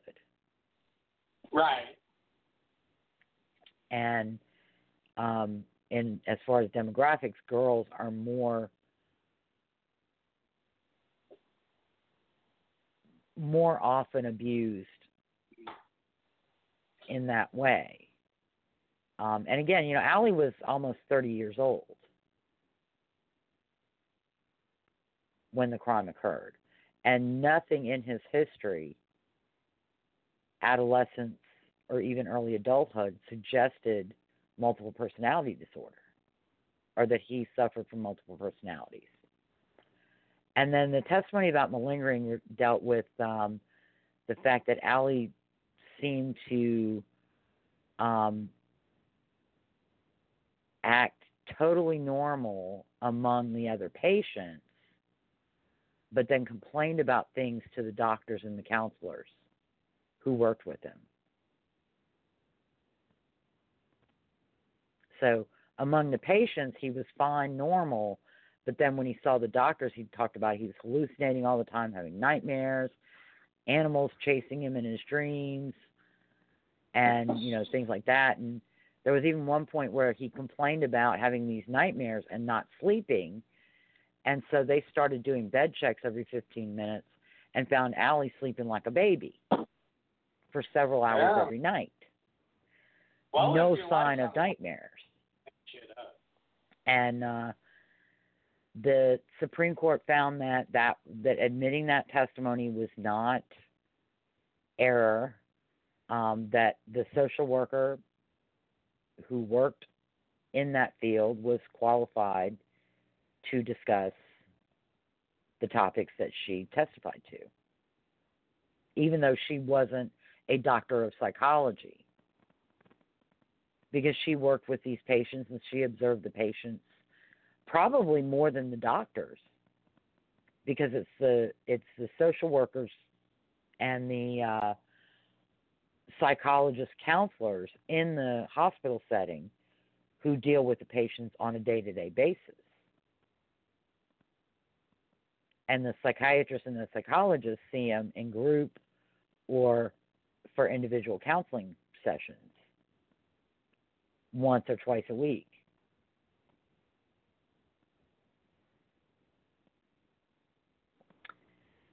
Um, Mhm. And then another issue they raised was regarding the cross examination of uh, one of their defense experts, Dr. Battle. And um, it was, they used some treatises to cross examine him.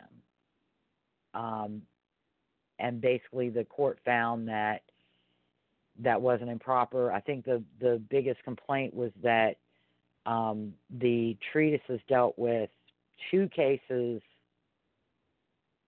that had debunked multiple personality diagnoses. One was one of the Hillside Stranglers, Kenneth Bianchi. Okay. And Basically, again, the court found that that was within the that was within the acceptable bounds of cross examination. Right.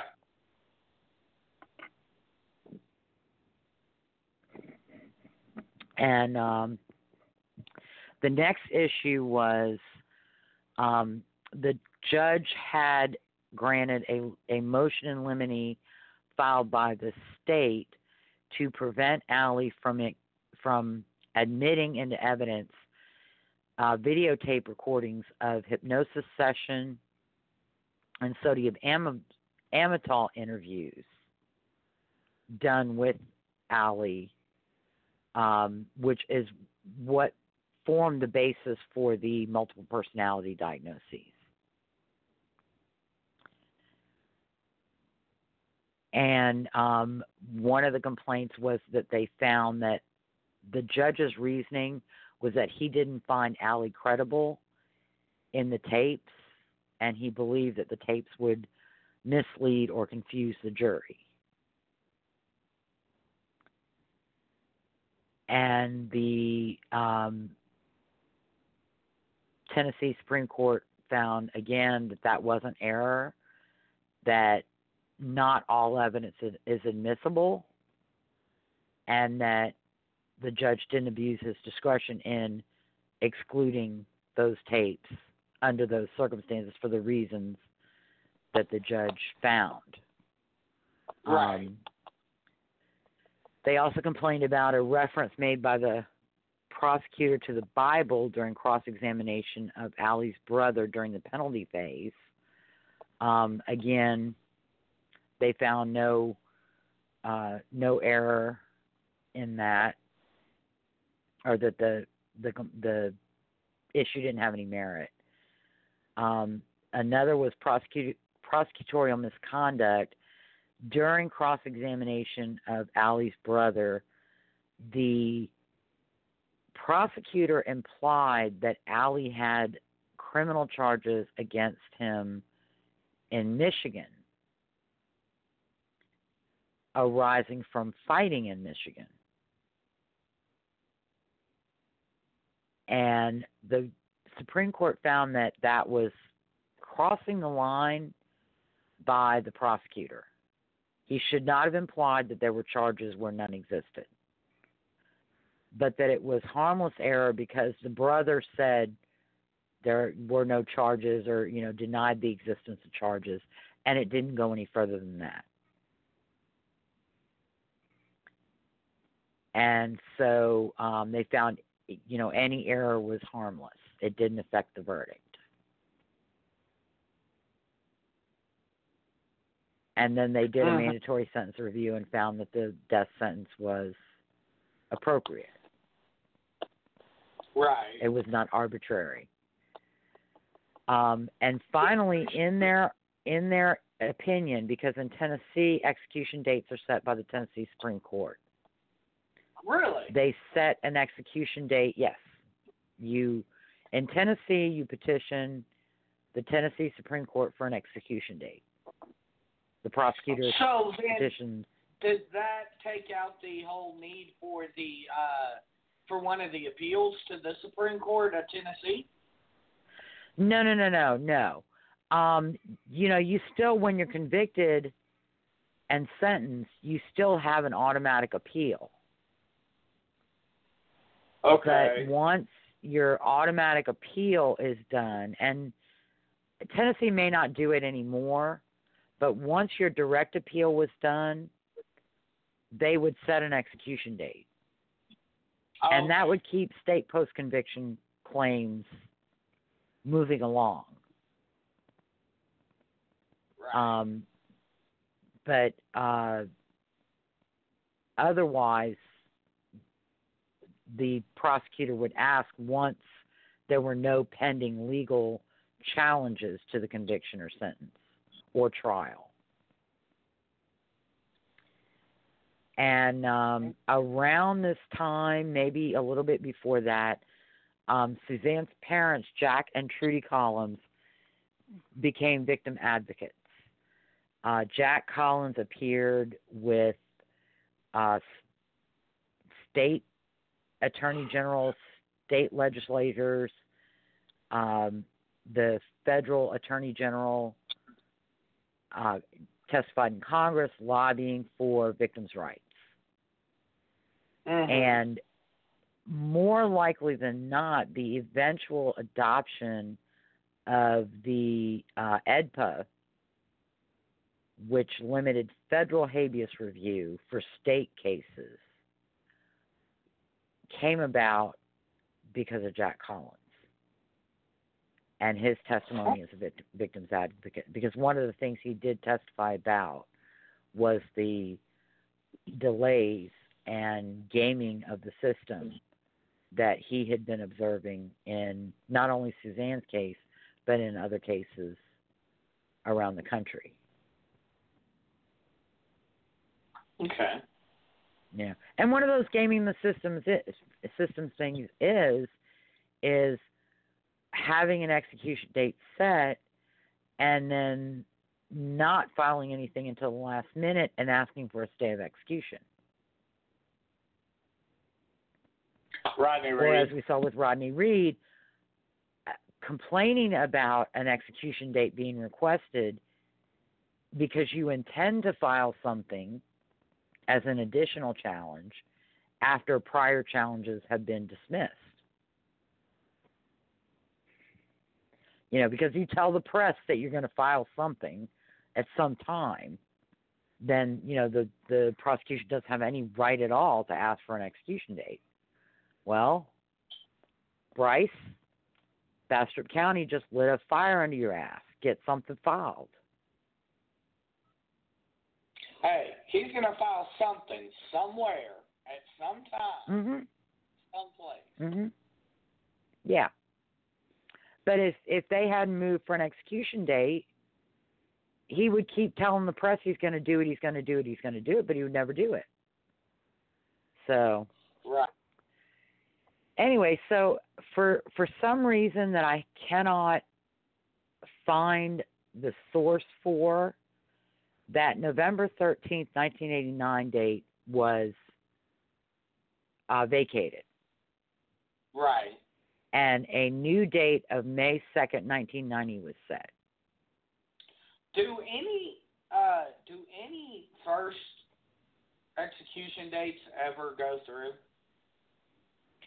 Like your initial execution Um, date, does that ever go through?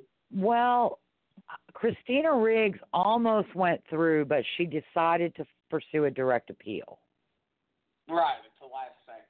In a situation where the person does not want to pursue a direct appeal and is found to be competent to waive direct appeal, it probably would. I'm not I'm not aware of any case that went through in a in where a pro forma date is set like they do in Arkansas or like they did in Arkansas.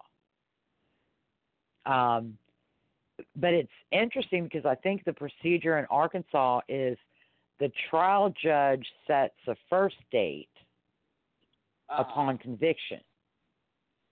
and I believe that's and what happened with Dan. then after that, it's the governor who seeks the execution date.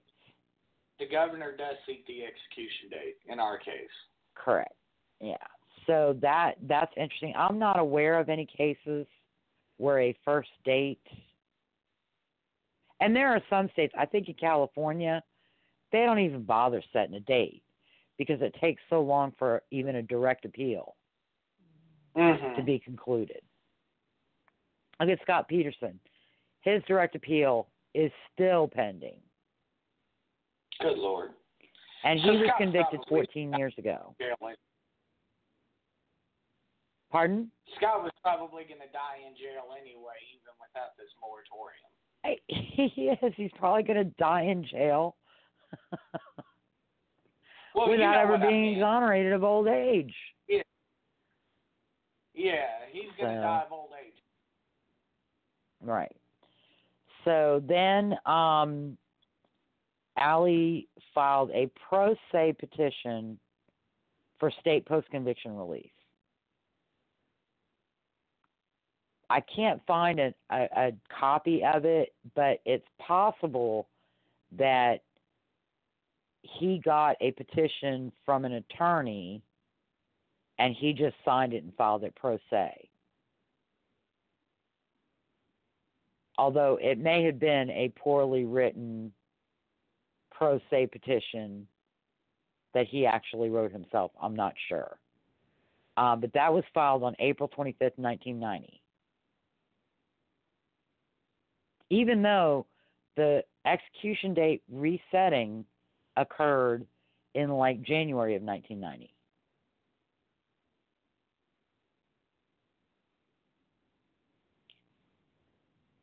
So there you see that's gaming the system because the execution date's May 2nd. You file your petition April 25th. There's not enough time. Right. That date is going to have to be stayed in order for your post conviction claim to make its way through not only the trial court but the appellate court. Well, Lisa, I got a question, and we all know that Uh-huh. you know people people are all about you know the vict or the uh, condemned rights and shit like that. Has anyone you know ever said no? You're not pulling this shit. You know, I'm gonna I'm gonna set a law forth that if you don't 190 days out out of your execution, if you don't file this petition and uh, 100 and you know 365 days you don't file this appeal.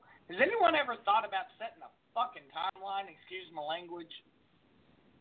Well, I think, and and it, if we continue, Judge Axley, who was the trial judge in Alley's case, he tried. he saw this for what it was, and he appointed counsel. And then, when counsel requested a stay of execution, he denied it, basically by saying that he would take the request under advisement until May 3rd, 1990. Right. And he called them out uh, because he knew exactly what they were doing. But unfortunately, or fortunately, I don't know, it's due process. Um, an appellate court, they went to the appellate court, and the appellate court stayed the execution on April 26, 1990. But just like you said, is it due process or is it gaming the gaming the system? Well, it is. It they are gaming the system. I, they are gaming the system, but unfortunately, for due process, they get away with it nine times out of ten. The only time I can't, I can think of one case in which they didn't get away with gaming the system, and that was a Texas case where attorneys for a guy about to be executed did not file anything until the day of the execution, and then they claimed to have all these problems. And by the time they got the paperwork ready, the uh, courthouse was allegedly closed. Mm-hmm. And they used that to go after Judge Sharon Keller. Mm-hmm. Luckily, they weren't dealing with the general public, and she was found to be not at fault, even though she was also found not to have handled as well as she could have. Um, but basically, they found that there was more fault for the attorneys because there is a procedure for after hours emergency appeals. And Mhm. these experienced criminal defense attorneys should have been aware of that policy. Right. It just seems like Um, there should be a situation where yes, you get due process, but you ain't gonna freaking play these games. Well, I think that also we saw that in Coleman too, Mm-hmm. and where the U.S. Supreme Court, you know, basically, um, because I think that's what happened in Coleman. They filed their notice late. They realized it was late. Then they try and get the court or the clerk to change the date on the paperwork so that their appeal would be timely. Right. But um like I said, Axley tried. He knew he saw it for what it was. He was he was ultimately though um overruled by a an appellate court or an appellate Uh-huh. judge who granted the stay. And then of course that bought another year because the hearings in the state post conviction did not take place until March and April of 1991.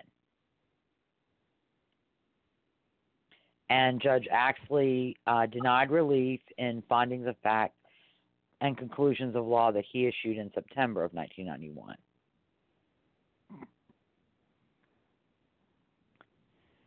And then Alley's claims went to the Court of Criminal Appeals, and they were they were raising numerous issues, um, such as ineffective assistance, uh, error in the jury instructions, prosecutorial misconduct, unconstitutional death penalty, uh, errors at trial. Um, the judge actually denied the uh, an offer of proof on the deficiency of the medical and psychological evaluations, and excluded evidence of the deficiency of medical and psychological evalu- evaluations. Judge Axley was actually correct in that because you're you don't have an entitlement to effective experts.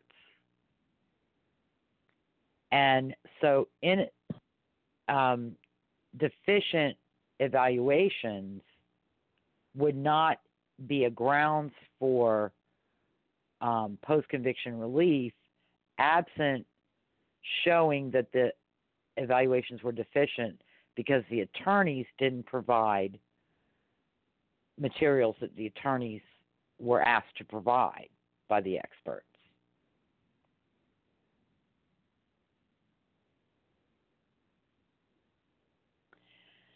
Right. And then I mean, they, yeah, they also claim that Judge Axley was was biased, and they had requested that he recuse, and he recu- refused to recuse. Um, they complained that he denied them a full and fair hearing, and denied them funds for additional expert assistance. So basically, they want to get they wanted to get mitigation experts in and present mitigation evidence that wasn't presented to the jury during the penalty phase. Um, the appellate court found no errors per se on the part of Judge Axley, and they didn't review the merits of most of the other claims, but they did remand the case to a different judge, a new judge, to review Alley's claims. Right. And um, so that went back to the state trial court on remand, and there were additional hearings held and additional testimony taken, and ultimately relief was denied. And then Alley went back to the Court of Criminal Appeals. Um, they complained about judicial bias at trial, basically alleging that um, Jack Collins was seen going through a door with access to either the judge's chambers or the jury. Um, they also complained that Judge Axley's wife sat with the Collinses during trial, and that Judge Axley had uh, ex parte communications with two law school students and made statements that evidenced bias against Sedley Alley during his trial. Um, the Court of Criminal Appeals did not find sufficient evidence of bias during the trial. Most of the comments and uh, issues raised by Alley were probably based on events that occurred during the trial or evidence admitted at the trial, which makes them not, you know, not evidence of impartial of partiality or uh, bias against Alley per se. Right. I mean, You know, if that, on. if at the arraignment he looked Alley in the eye and said, "I'm going to see you fry, you son of a bitch," that would be bias. But Yeah, you know, be- being being- not thinking Alley was a very good person after the penalty phase during a post-trial hearing is not evidence of bias during the trial. Right. No. Um, and then they complain about the improper dismissal of an, a third juror in addition to the first two. Uh, and once again, the, the appellate court found that that juror also, um, the judge was within his discretion to dismiss her. That may have been the one that they wanted to rehabilitate and he wouldn't allow him to Uh-huh. and then um, ineffective assistance of counsel at trial and on, on direct appeal. However, the trial attorneys testified and the experts testified, and the experts actually testified that they had never had attorneys as involved as Alley's attorneys had been in any criminal case, and most of them had been practicing and doing this for 10 and 20 years. because these these attorneys actually went to the hospitals to meet with Alley, which they said was actually unusual. And they kept up on the progress, and that the attorneys provided them everything that they asked for. Um, there was also an issue of a failure to investigate Alley's birth records, but all of the experts testified that that's usually not something that they use in uh, evaluating competency or multiple personality disorder insanity um, unless they have evidence or information that leads them to believe that an underlying issue from birth could cause this psychological problems. Um, they also uh, had tested Alley, done a neurological test, and found no signs of any organic brain injury.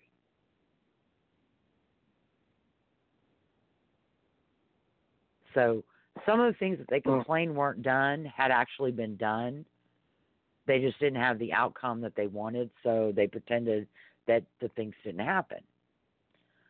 Um, and then um, they uh, complained about they had apparently requested additional expert services during post conviction, and um, that was not found not have any merit because you should have your case together.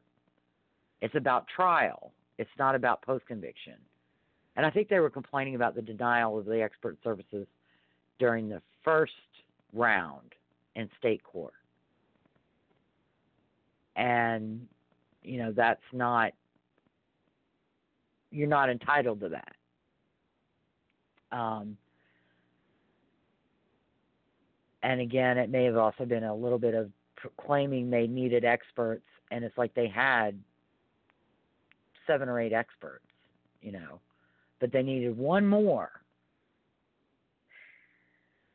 And then they complained um, that they were not permitted to submit an offer of proof of mitigation evidence. But again, mitigation evidence should be presented during your penalty phase,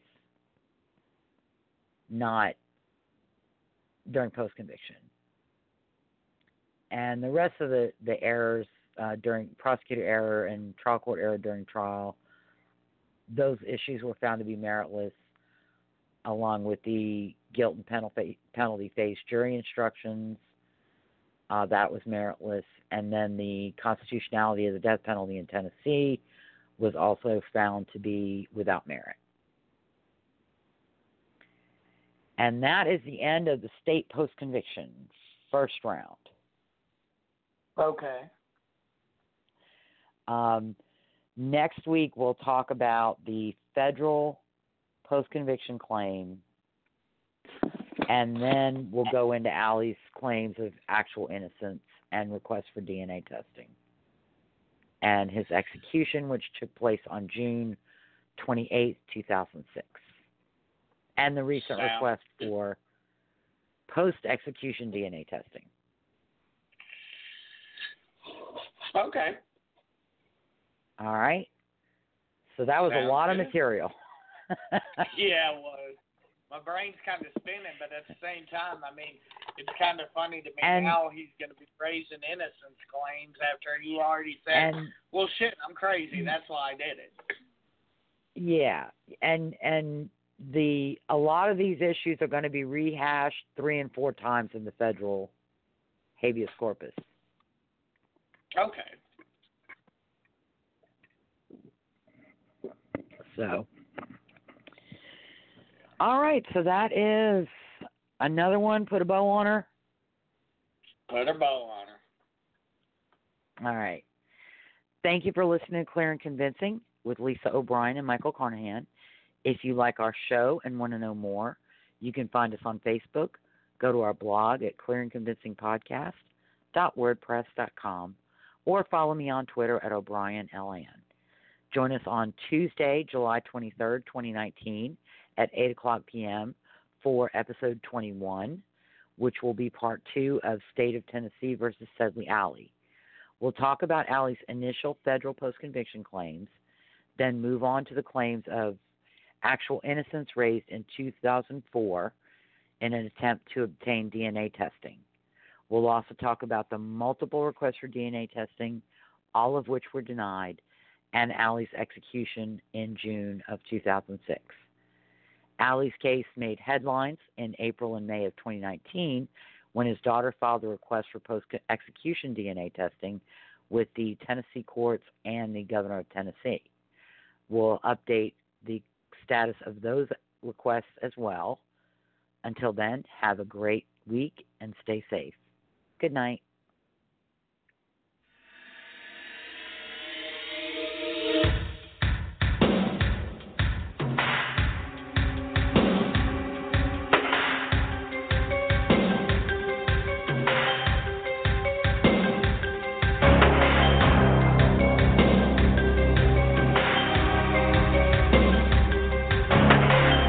Judy was boring. Hello. Then Judy discovered ChumbaCasino.com. It's my little escape. Now Judy's the life of the party. Oh, baby, Mama's bringing home the bacon. Whoa, take it easy, Judy. The Chumba life is for everybody. So go to ChumbaCasino.com and play over 100 casino style games. Join today and play for free for your chance to redeem some serious prizes.